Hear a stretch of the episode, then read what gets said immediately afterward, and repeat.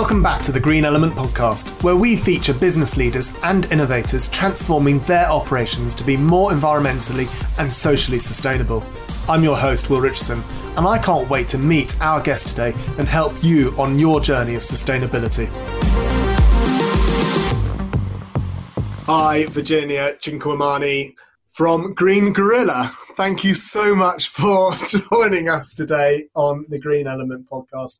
I'm really looking forward to finding out what Green Gorilla does and how you help organizations become more environmental. What a great name. I'm going to ask you about your name at some point as well because it's got to. Um, Are so, you talking about the company name or my own name? well, uh, the company name. I'm now think, thinking I should be asking about your own name. oh, well, first of all, thank you so much for having me on this show. That's amazing. And yeah, well, Green Gorilla, maybe we can start from there. Okay. so, Green Gorilla it was created last year as a way of helping sustainability professionals to find their voice.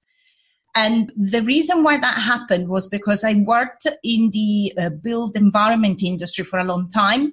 And my clients at that point, when I used to work at the building research establishment, were sustainability professionals. So very clever, smart people with a strong technical background but they often struggle to speak to clients and uh, to so to find their voice literally and to sell their services effectively. So that's how the idea came about. And the reason why i call the green gorilla is because the gorilla is usually you know a symbol of strength and assertiveness. And so that's how i see my clients uh, becoming so green gorillas.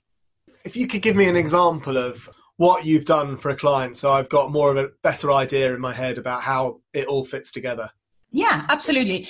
So the main services we offer at Green Gorilla are training courses and coaching, one-to-one coaching, to support sustainability professionals to learn skills like communication and assertiveness and uh, finding confidence and uh, overcome difficult conversations and conflicts. And the one that is very popular, how to sell sustainability. Because often as I was saying before, people with technical skills might be very, very well prepared, you know, with their arguments, but they don't know how to actually negotiate with a client. And, you know, at the moment we're, we're living in a world that is made of, uh, it's sort of split in two. People that really believe that we need to do something about climate action and everything, and other people that don't. And unfortunately, up until this point, and from personal experience, lots of clients have been quite detached from it all. And the usual argument is, oh, we haven't got enough money, or we haven't got enough resources, and it's all about the bottom line. So what we we teach clients, our own clients of Green Gorilla, is to find the right arguments to win their clients over. And so if the client wants to speak marketing, let's speak marketing. If they want to talk about bottom line, absolutely, sustainability can help you with that. So it's really demystifying the whole selling, negotiating is not a dirty activity. It's actually something that is vital and is providing a service to your clients. It's really helping them finding a solution and it's a win-win for us, sustainability professionals is furthering sustainability in the world and for our clients is obtaining whatever goal they want to obtain. So what sort of clients have you had in the past? From what industries? So I come from the built environment industry. Uh, originally, I was an architect. I say I was because I haven't designed for a long time now, but I've been a sustainability consultant and a sustainability professional for a long time now, nearly 15 years. So naturally, uh, lots of people that we speak to and we work with come from the uh, built environment industry, especially BREEAM, which you might have heard of, uh, BREEAM consultants um, and APs, so accredited professionals. And also because this construction industry is probably the one that is most advanced in terms of sustainability in the UK at least. So we got quite a lot of clients coming from that area but then you get people in finance, you know, sustainable finance. You got people from uh, the services industry, but yeah, generally mostly from the built environment. Okay, I get it. So, what would you say your business superpower was? my business superpower. I think the key and the thing I really like about Green Gorilla is the fact that once you teach people how to be assertive, how to find their feet and become more charismatic, that affects not only their professional lives, but also their personal lives. So I've seen clients who were quite shy at work. They came through the program, and at the end, they started organizing get-togethers and you know their husbands' birthdays and stuff that they would never have done before. So really, it trickles from becoming a stronger professional into becoming a stronger person. So I think that's quite a cool superpower. Is really yeah. affecting lives directly. Brilliant. That sounds great. Mm-hmm. That's really good. How do you engage with people around you with what it is that you're doing? Because you focus in on sustainability and you're basically sustainability coaches, aren't you? And so, how do you engage with people about what it is that you do? First of all, I need to clarify that I am the director of the company, but I have a number of associates that come from the leadership and management uh, um, industry and from business psychology background and voice coaches that help Green Gorilla do what it do what it does because uh, my personal background is also technical. So I have learned these things by, by being a business development manager in my previous job but also having done some technical stuff. But I work with a lot of very qualified people to do this. And the way we do it the way we engage with clients is mainly via via social networks and especially LinkedIn, which seem to be uh, quite a very, I would say, very rich platform where debate stays on a very decent and professional level. And I like you for that reason. So the way we do it is mainly by providing content. We try and provide as much free and useful content as we can via articles and downloads. And I've done my own version of uh, a podcast called the Green Gorilla Conversations, where I interviewed a number of people from the industry that made it, let's say. So the masters of sustainability that managed to become stronger in their profession. And, you know, now they're, you know, heading teams and, and big teams as well. So, the, but the main thing is really trying to engage people on social media, getting the debate going about soft skills, about sustainability, about really the core mission of Green Gorilla is to advance sustainability, to make it accessible. That's why we're concentrating on coaching people and training people because we want sustainability to become a complete no-brainer. So that's the key uh, message and the key mission I would like Green Gorilla to be known for. Mm.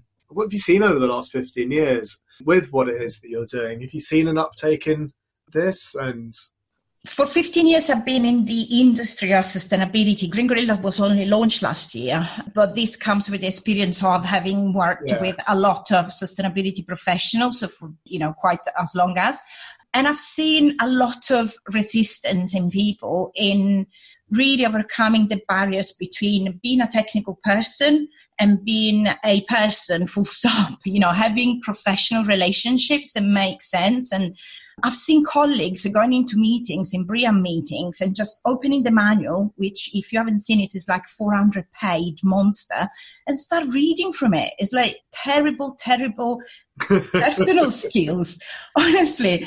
And you could see the blank faces on clients and you would think how do you think these people will buy you know your solution how did it and i use the term buy in a bit of a loose way is actually really convince them and really try and make them understand the value of what we're doing and if you come purely from a technical point of view, you haven't got a hope in hell to do that. Mm. It's really hard. So you need to really start establishing rapport with people first, listening to them, very important second, and then understand what they want and what actually mainly what they need so that you can offer your solution. While people usually go the other way around. They start with a solution and then they try and you know adapt it basically to whatever situation they have. It'd be quite funny to be in a meeting. Actually, I possibly wouldn't. Um, I'm just picturing it. That's all. So going back to the coaching and helping people, what's the one piece of advice that you could give to our listeners about and about what to do? So, if you want to really find your purpose, let's say, as a sustainability person, first of all, I think you need to check whether you have any limiting beliefs about yourself. What we call in the course the rule book. So each one of us have a rule book, and in the rule book you put all the stuff that you believe about yourself. They're not the real stuff, but for example, I am a technical person. I can't sell, or I'm only one person, I can't make an impact. All of these are very limiting beliefs about who you are and what you can achieve. And uh, we all have it, you know, and often they come up in difficult situations or what we perceive a difficult situation. For example, networking for some is very difficult, presenting for some is very difficult, or finding themselves in a first client meeting is difficult. And what are the limiting beliefs? Why can you really fulfill your purpose at that point? Why can you convince people of your fantastic solutions? You know, sustainability makes perfect sense. It's common sense. How come it's not every business is doing it?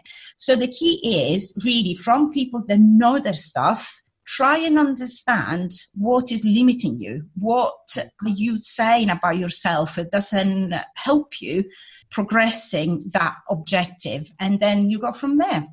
Interesting. That's really it's, it's, it's um, brilliant talking to you about this. Um, I could talk about it for the whole day, Will. You know.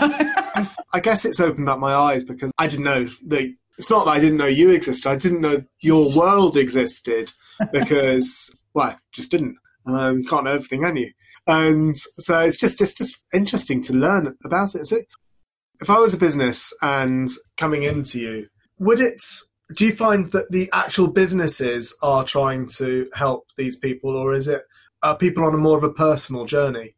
Well, unfortunately, until this point, I've only seen either individuals realizing, for example, that they can't progress in their career because they find themselves powerless in a meeting room, for example, or small companies wanted to compete with the biggie, the bigger ones, and so it's really more at the individual level. And when you start realizing actually every time you come into a meeting, it's frustrating because you can't get your ideas across properly or you've been overlooked all the time and you can't get promoted. So these are mainly my clients, people that actually realize in themselves that there is something that it doesn't quite make them happy, really. And, you know, sustainability professionals are a kind of um, vocational uh, professional, I would say. So people that have deep ingrained values. So it's very frustrating for them to go into a meeting and come out with, oh, sorry, we can't do it. We haven't got money. Because money is the last of our priorities as sustainability people. Mm. Um, you know, we, we live by higher values so these people really realize that something must change in order for them to get somewhere. Big companies, I haven't seen them actually approaching us. Um, I've seen small companies uh, that really see that firsthand and, and individuals mainly for that reason. Okay. And can you tell us a bit about how you approach your own environmental management and carbon footprinting from a professional point of view? because I am a sustainability professional myself, and again, as I said, these are values that I live by. I try and leave my value in my life as well as in my business as much as I can. And at the moment, this is a small business. So in a way, it's easy to control, you know, what everyone is doing. And, you know, we don't fly, for example. We haven't flown so far because the majority of the training is done online exactly to reduce the footprint and also because that, that way you can reach more people, of course, and it is more flexible. Uh, so I use the same platform that you use to do your podcast. So that helps a lot reducing footprint and, and carbon footprint. And then we are preparing like a formal environmental management system for the company. But generally speaking, is really just starting from the common sense things from, yeah, try and reduce your traveling pattern. Why having to go to the other side of the country to have a meeting where you can actually have a perfectly fine face to face video conference? You know, all the paper that we use, try not to print or when you print, use FSC or recycled. You know, the very basic things that sometimes make the biggest difference. And so that's the way we are doing it at the moment. And what's the best way that we can learn about you and what you're doing? And yeah, where can we learn more about you? So Green Gorilla has a lovely website that you can visit, which is thegreengorilla.co.uk. And we are very present on LinkedIn, publishing, as I said, a lot of content all the time, try and be, you know, as, as engaging as we can. But also we are on Twitter, for example, but mainly I think the website and LinkedIn are the, you know, the two places. And so, yeah, I would love to have your listeners to come and uh, say hello, maybe on LinkedIn, and you can find the, sorry, Green Gorilla Consultants Ltd or my own name, Virginia Cinquemani. Brilliant. Thank you very much. Thank you very much for today. It's been really, really cool um, talking to you and finding out more about um, what it is that you're up to and what it is that you're doing. Fantastic. Thank you very much, Will. Oh, just a little mention before we close. I am about to publish a book or that encloses all the theory around Green Gorilla and, you know, the key skills that a sustainability professional sh- should have in order to be successful in this very rapidly changing world. And that hopefully will be within the next uh, three months. So maybe, you know, people want to know more, they can get in touch. That's great. We will put a link to it on the show notes. Thank, Thank you so much. That's brilliant. Thank you for having me, Will. Thanks. Thank you so much for listening to the end of this episode of the Green Element podcast. Do take a moment and share this with your friends and colleagues and rate and review the podcast wherever you get your podcasts. I'd love to know what has been your biggest takeaway from this conversation what are you going to do differently? Please share your thoughts across social media and tag us so we can see them too at GE underscore podcast. For links and show notes for this episode, visit our website greenelement.co.uk forward slash podcast. Thank you again. I hope you will join me on the next episode and together we can help create a better world.